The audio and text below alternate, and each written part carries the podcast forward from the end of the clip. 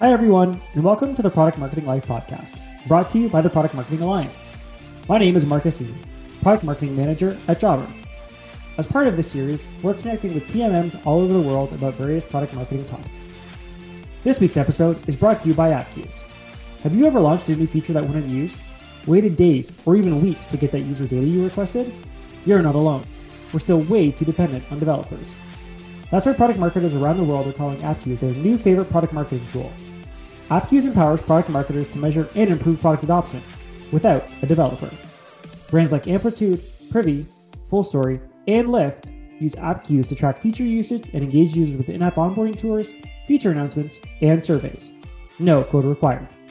Visit appcues.com to start your free trial today. On this week's episode, I'm joined by Averie Wong, Product Marketing Manager, Developer, Platform, and Experience at LinkedIn. Before diving into the world of product marketing head first, Averie was a classically trained accountant turned customer success manager, jumping from Credit Suisse to Princess Cruises in an accounting capacity, and then from Nielsen to App Annie in a client facing role. Throughout her career, Averie has balanced her quantitative mindset against the need for a qualitative approach, which has paid dividends in her role as a product marketing manager at LinkedIn.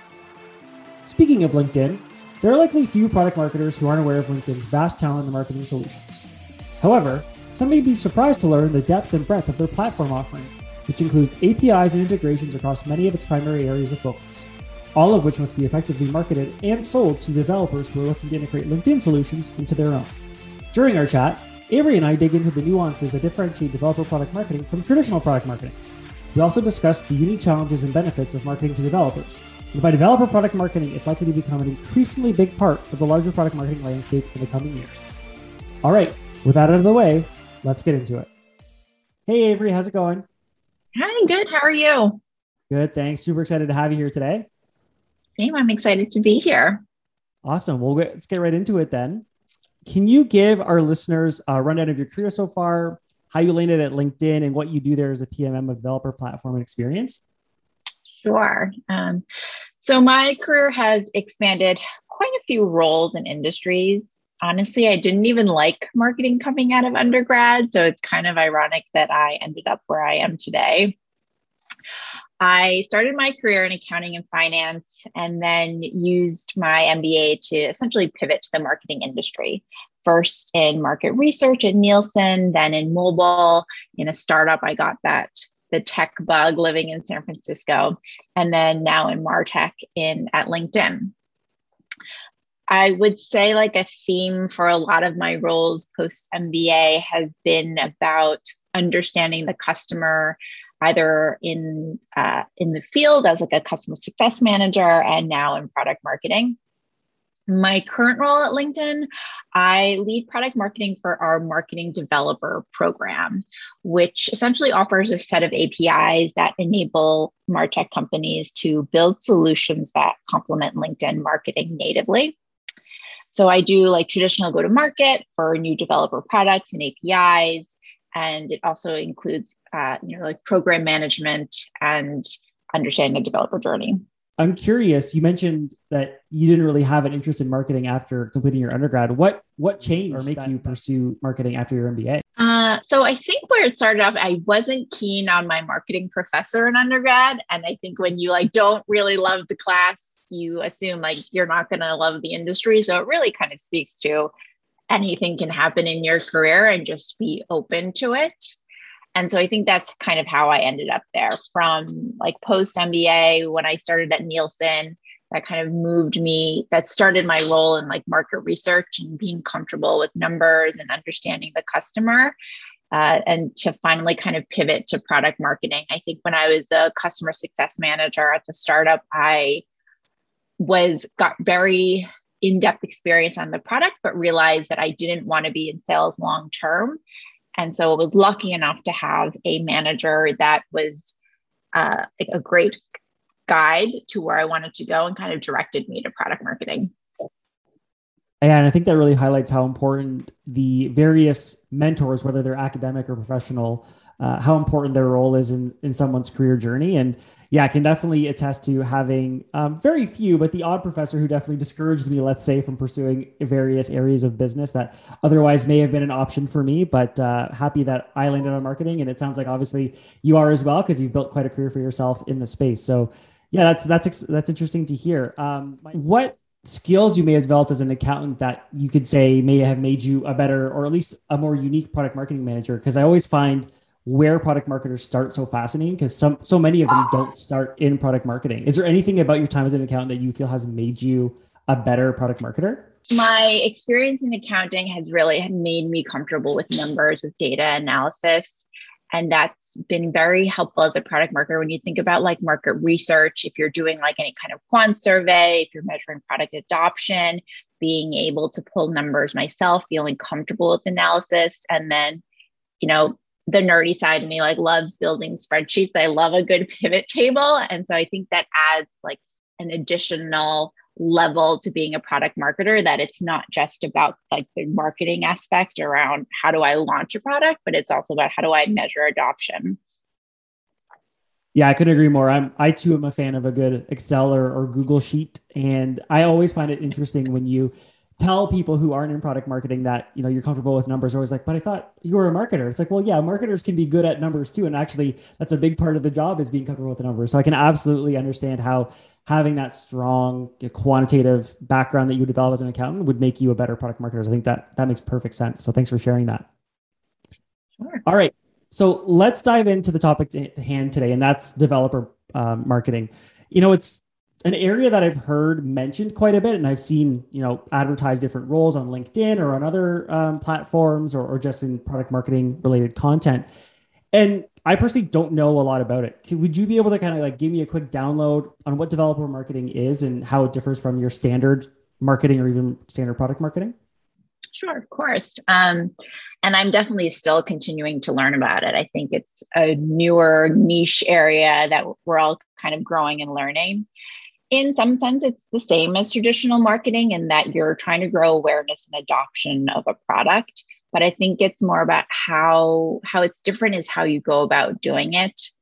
So, for one, it's very much heavily focused on the experience that a developer may have engaging with the technology. So, it's not just about that blog post that you push out or that email, it's about how they engage with the different tools or resources that you offer as part of your platform to drive that awareness and adoption and have them eventually become an advocate.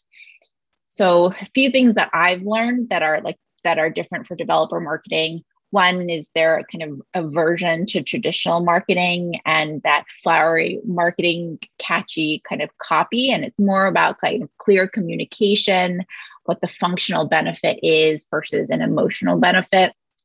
So, one example is for a launch that I'm working on, we're thinking about a video, but you know, the rest of my team that does more traditional product marketing, they may get to do this like fun animated uh, video versus that's not going to appeal to my developer audience. They just want to know like, what do I need to know? How does it work? Is it going to save me time? How does it enable me to be more efficient?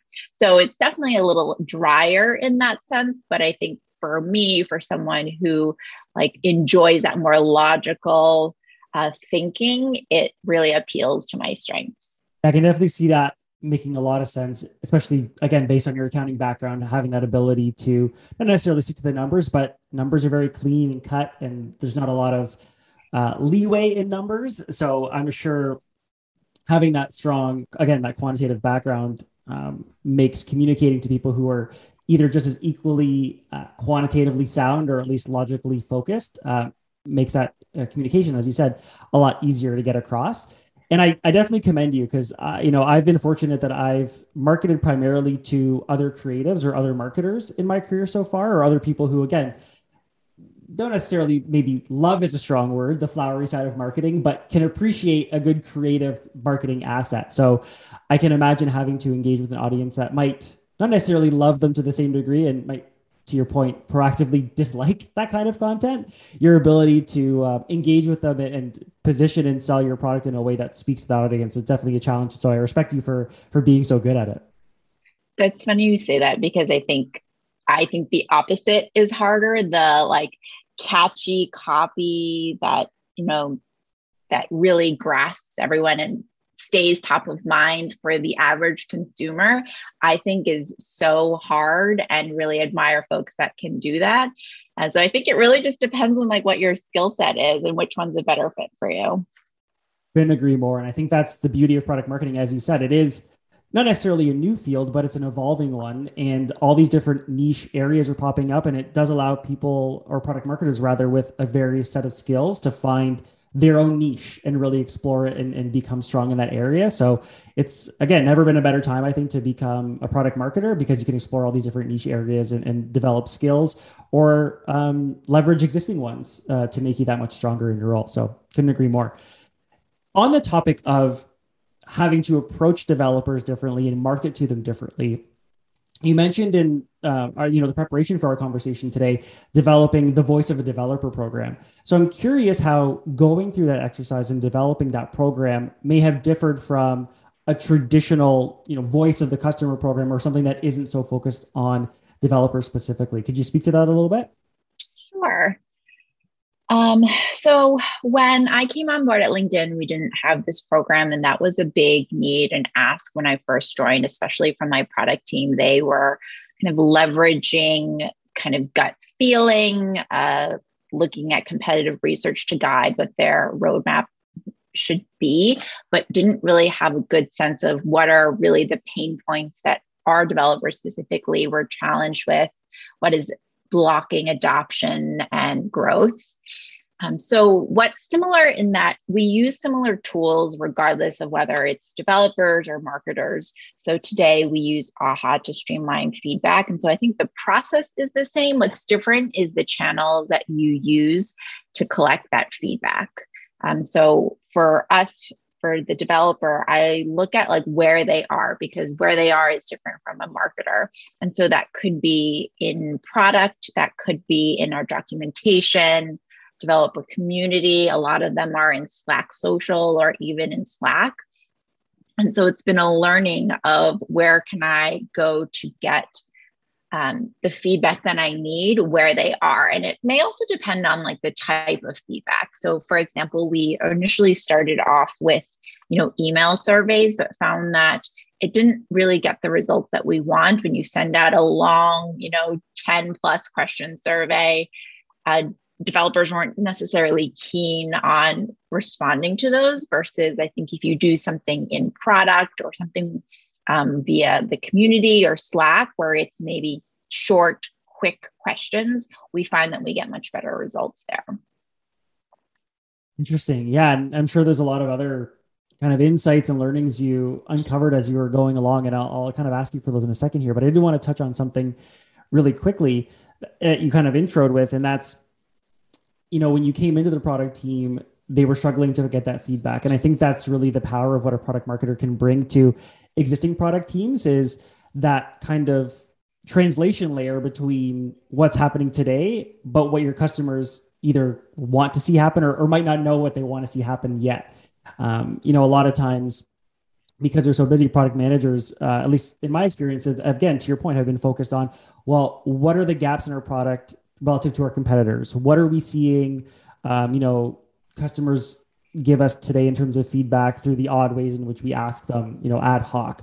Uh, but a product marketer can come in and look at that and say, okay, well, here are again, like much like you as a product manager look at the product gaps. Here are the gaps in that uh, translation layer between you and your customers, and and I'm going to act as that translation layer. And yeah, I think to your point, um, just because it's called the Voice of Developer program, if someone's looking to develop one for the first time themselves, they shouldn't approach it any differently than they would a traditional voice of the customer program. There's a lot of similarities, but the learnings, uh, like you said, are probably very different. Yeah, absolutely. And on the topic of learnings, was there anything that you uncovered in developing that program that surprised you or, or feedback that you received um, that you didn't expect? Uh, you know, obviously share what you can, um, knowing that you can't get too specific about maybe some of the feedback and how it affects your product. But just generally speaking, was there anything that kind of surprised you along the way? Um, I don't think anyone anything surprised us in terms of the feedback that we got. What it did was hone in on like really some some key pain points that became very apparent when you know over 50% of the feedback or the qualitative verbatims that you're getting point to say documentation you know that's a big problem. And so what's helped is that you know you you can't argue with a customer or developer saying this is a pain point. And so bringing that, building that case for what's needed to address this, whether that's you know resources or commitment to improve something makes that case and i think your influence as a product marketer much stronger absolutely and i and i think it reinforces that point you said earlier about again a lot of times product teams or, or really anybody in the organization can act on that gut feel and as a product marketer, you can come in and say, okay, well, let's go ask our customers. Here's how we're going to actually go through this in a, in a very logical and process oriented way. And you might not come away with that with any big ahas or net new or, oh my God, this, could you believe that they said this? We had never expected them to say that.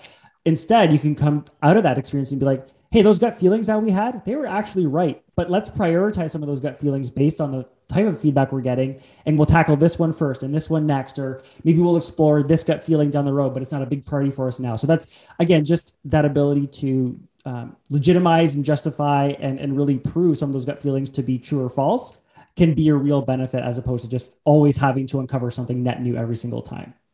Yeah, I 100% agree. I think all product teams struggle with prioritization. And I think the more as product marketers that we can help them prioritize, but with insights makes us stronger.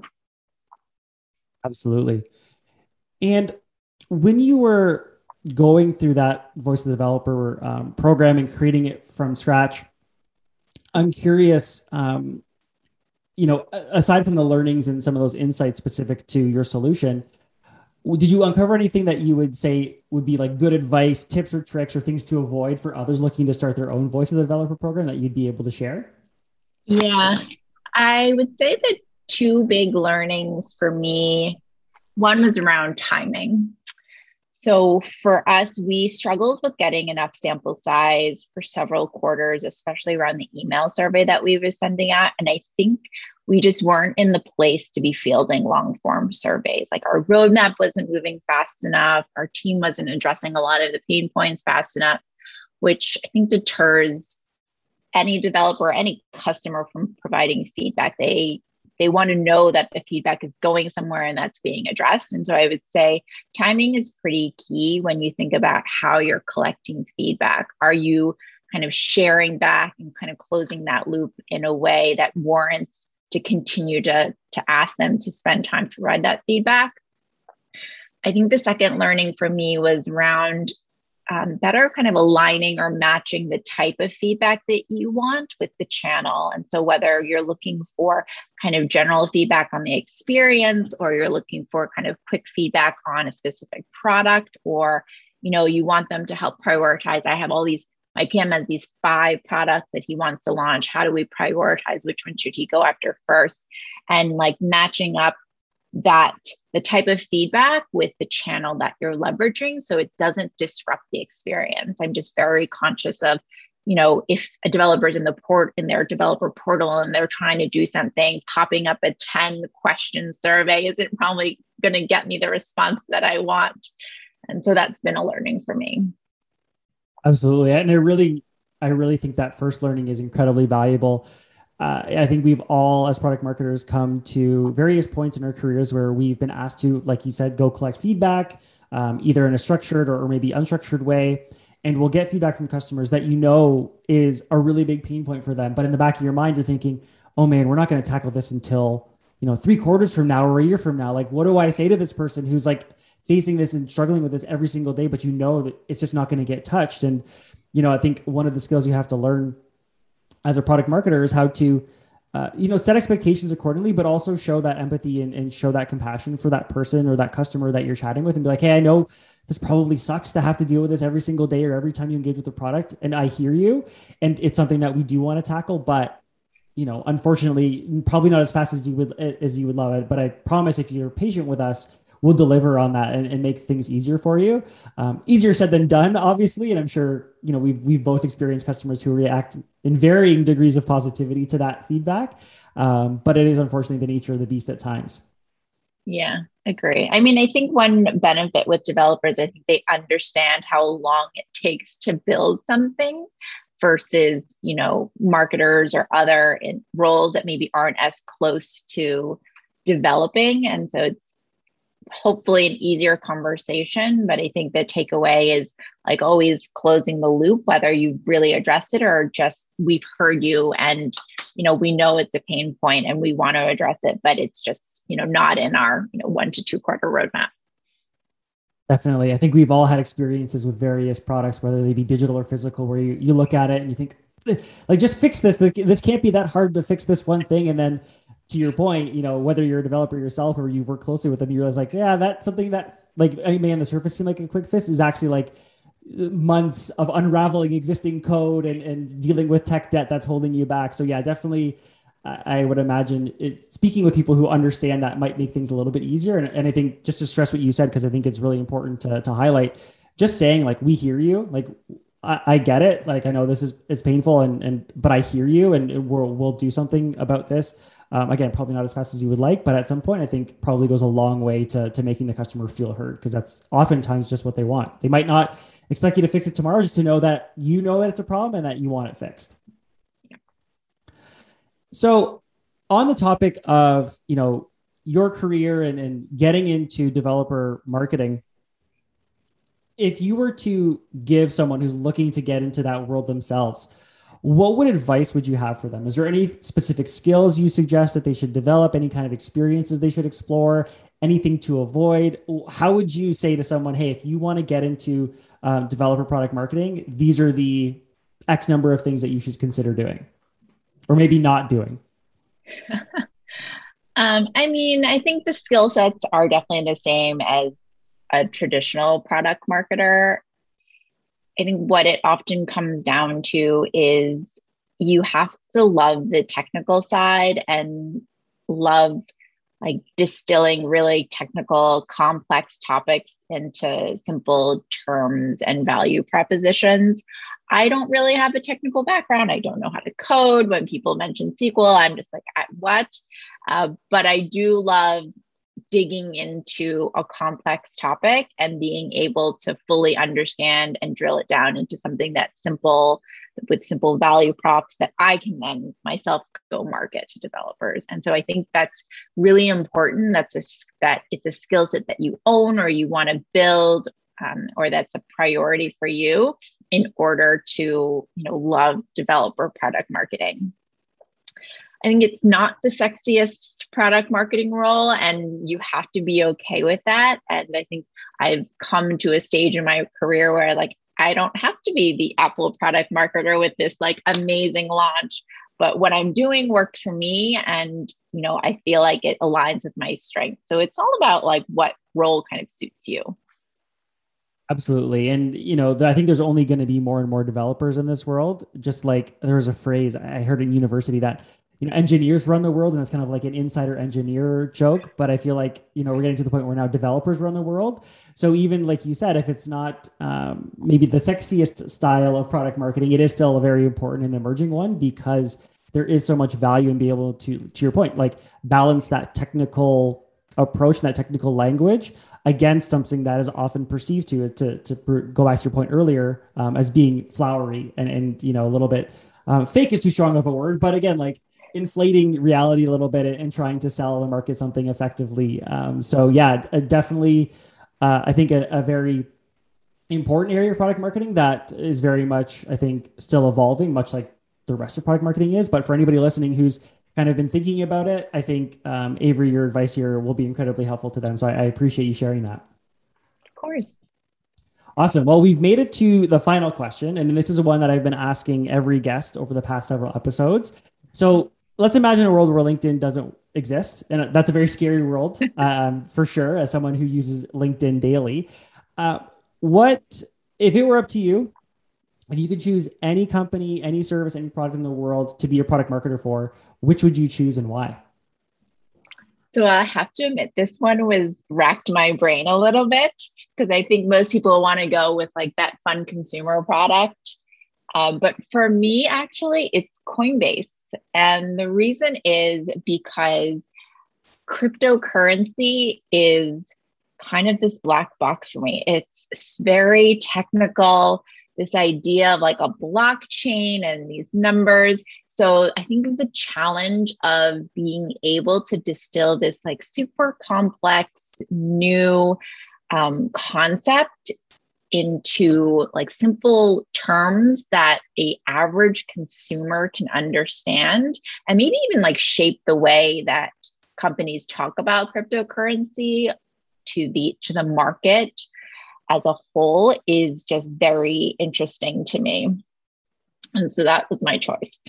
I think that's a great choice. And i've actually it's funny you mentioned that. I've actually seen a couple um, large fintech organizations who are exploring crypto as a space actually post for product marketing roles because I think they're seeing the value in product marketing and and exactly what you said translating this again black box and this very technical thing. Because again i personally know very little about crypto. Um, it's not an area that i've um, spent a lot of time understanding personally. Um, but yeah like it, it is something that is so challenging for a lot of people to wrap their heads around. And i think product marketers are the f- perfect kind of people to come in and say, "Hey, like you want to sell this to the masses? Like let me be your guide. Like we we can make this work." And I think again, these financial institutions and fintech companies are waking up to that. So I think that's a fantastic answer coming at a, a perfect time because there's definitely a need for that.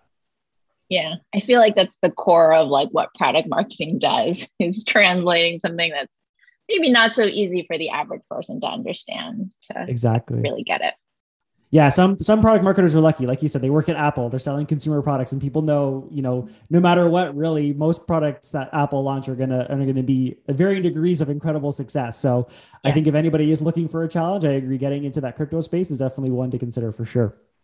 Yeah Awesome. Well, I've got one more final, final question. I can probably guess how you're going to answer, but I'm going to ask regardless. Is if anybody wanted to reach out to you to pick your brain about all things developer product marketing, you know, ask for advice on how to get into the space or just chat about crypto, perhaps, um, how can they do that? Where should they reach out to you? Well, I feel like I have to be a proponent for my own company. uh, so, yes, definitely reach out to me at LinkedIn. My name's Averie Wong. Please feel free to ping me and I'd be happy to chat. So we want to make sure that we're building in that repeatability. And I think that's what really helps us maintain the relationship. And those are just a couple of tactics. Yeah, so many great things there. And I know that this is obviously an audio format, so none of our listeners could see me frantically taking notes as everyone was chatting because there's just so many good things to, to pull away from that answer. I'll, I'll quickly touch on too this idea of things being sales consumable. I've personally never heard that before. So if, if that's you coming up with that, a plus. I if any sales enablement tools are listening to this or, or, people who work on those products, like steal that. That's a, that's a great uh, like thing to build a narrative around, or even just a tagline. I, I think that's such a great concept, and I think again it speaks to that point of like you said, sales is constantly having to deal with so much information and make decisions on the fly, and again d- display that empathy that we talked about earlier. That they don't have the time, and nor should they to to get into the weeds in the same way that product marketing needs to. Um, mm-hmm. So it has to be sales consumable for that reason. And yeah, I couldn't agree with you more. Sales definitely not easy. Again, as someone who briefly spent a right. somewhat short stint um, in a sales related space, um, product marketers need to give sales um, representatives and anyone sales, I think, the credit that they they truly deserve because it is a challenging role. You got some really, really high highs, but I'm sure some absolutely devastating lows at times. So hats off to all of our, our friends and colleagues in sales who who fight the good fight every single day. And then the other the other piece, and again, something that I had never even considered, but having a sales rep take an active role in a go-to-market kickoff as opposed to a passive one, which is I think what most product right. marketers do is, hey, product marketing is owning this go-to-market we're kicking it off. Here are the audiences I need to speak to. And now you're going to listen to me talk for the next half an hour to an hour about what this whole go to market motion is going to look like and why we're doing it. But I think the way that you framed having sales as a partner in that kickoff almost as that again like that subject matter expert and the subject being the customer and the pain point and the problem that we're trying to solve i think is such a smart way to frame it to get that sales buy-in from day one because otherwise again it just feels like you're feeding this department this information and hoping that they retain some of it and that they care about it in the same way that product marketing does. And again, as we just said, because there's so much going on, rarely will they take it to the to heart the same way that product marketing will if they're not actively involved in the way that you suggested. So I, I love that. Yeah, and you know we're we're only as good as our programs are when they're consumed and utilized. Like it's great if we build this incredible training or incredible content, but if it's not used, you haven't done your job. So I think that's why we really just had to rethink that process of bringing in sales really early. And this isn't just account executive, it's SEs, sales leadership, it's everyone um, or executives in that regard.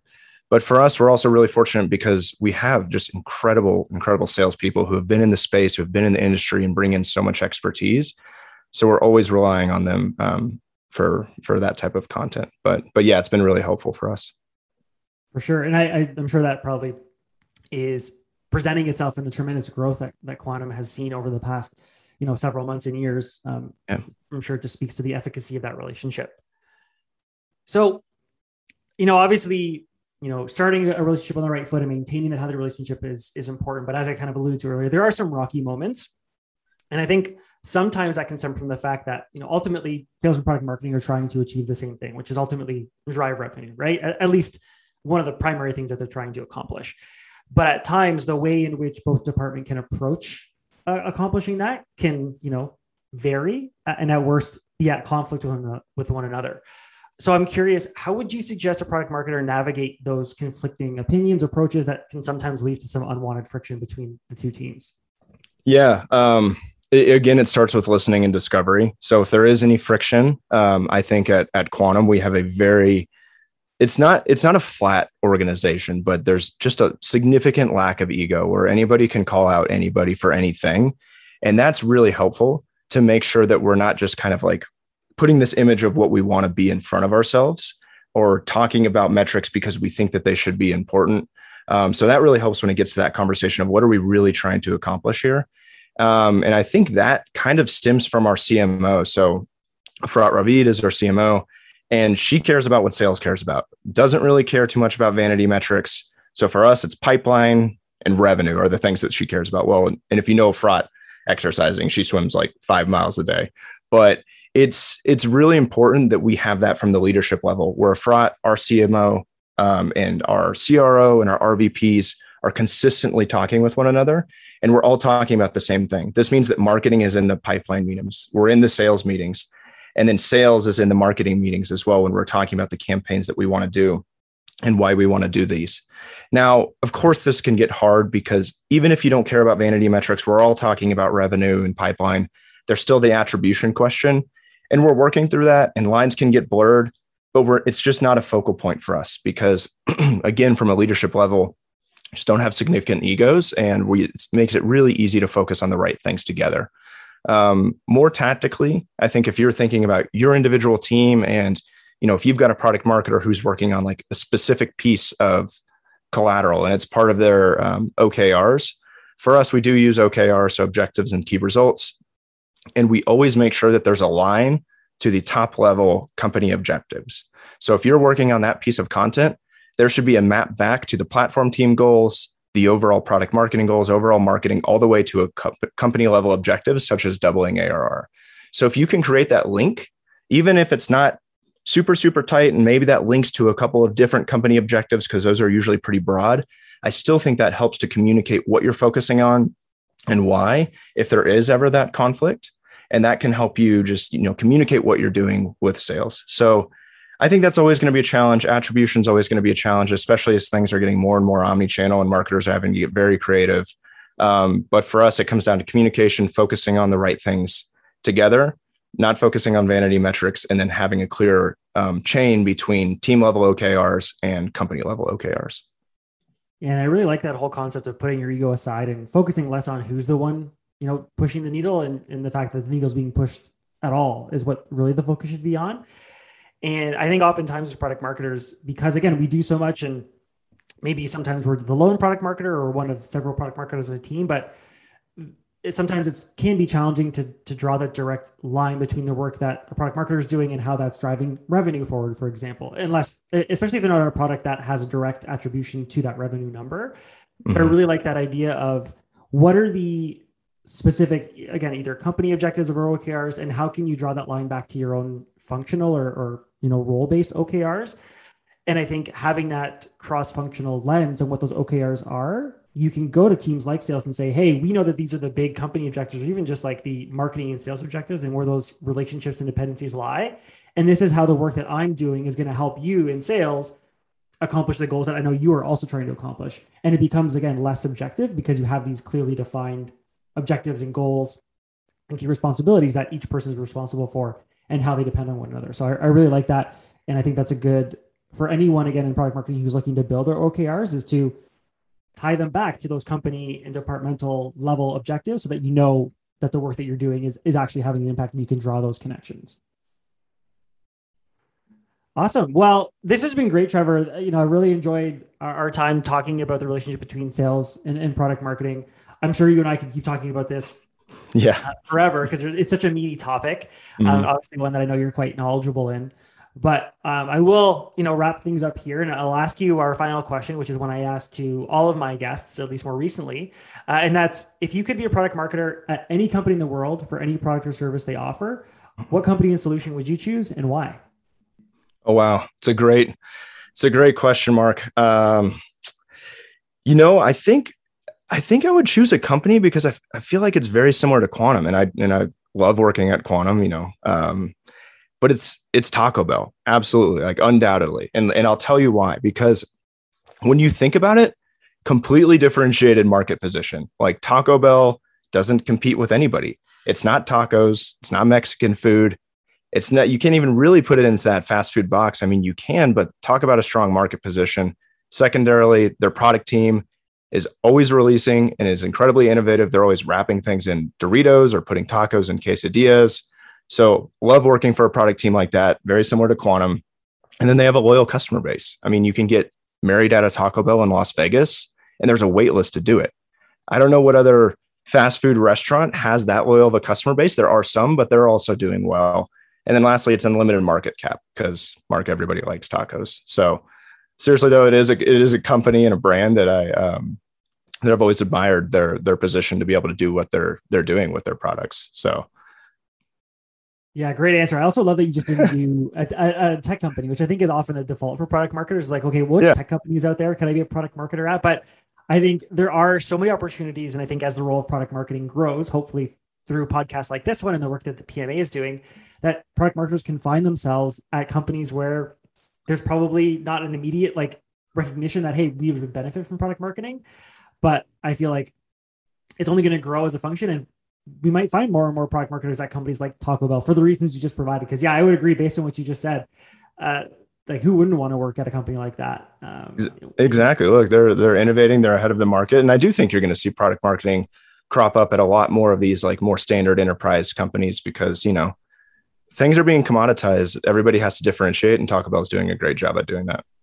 Yeah, absolutely. Couldn't agree more. Taco Bell, unfortunately, at least where I am in, in this part of Canada, doesn't probably have as large of a footprint as it does in certain parts of the states, I'm sure. But uh, I'm going to get some Taco Bell. yeah, they're do, they're doing great in Colorado. Yeah, I can imagine. Yeah. Awesome. Well, like I said, this has been great, Trevor. I've really enjoyed our conversation today, and Same. I'll let you go in just a minute here. Uh, but before I do, is if any of our listeners want to get in touch with you, ask you some questions about maybe making the transition from sales into product marketing, or just again maintaining that healthy relationship between those two teams, how can they get in touch? Yeah, I'm always always open to chat. Always love learning from other folks and what they're doing. Um, so you know, you can find me on LinkedIn just searching my name, Trevor Pyle. Um, I, I, think that that's probably the best way. I'm also heavily ingrained in the PMA community, whether that's the the Slack channel or you know just the community itself. So feel free to find me there, and then I've got my contact information on my LinkedIn as well. But you know, again, thank you, Mark, for this, and thank you to all the work that the PMA is doing to elevate our role. It's it's it's awesome to watch. Awesome. Yeah, I couldn't agree with you more. And thanks so much, Trevor, for your time. I'm sure we'll be in touch again. Awesome. Well, thank you again so much for your time today. For everyone still tuned we'll, in, we'll thanks so soon. much for listening. And if you enjoyed the podcast, thanks, Mark. Please help us spread the word to other product marketers. Before we leave you to get on with your day, if you want to get involved, here are a few ways you can. If you're a product marketer and you want to come on the show and speak about your day, a specific topic, or your role in general, that's one option. If you want to flex your podcast hosting skills, being a guest host is another. And finally, if you or your company want to sponsor an episode, there's a third. Thanks again and have a great morning, afternoon, or evening, wherever you are.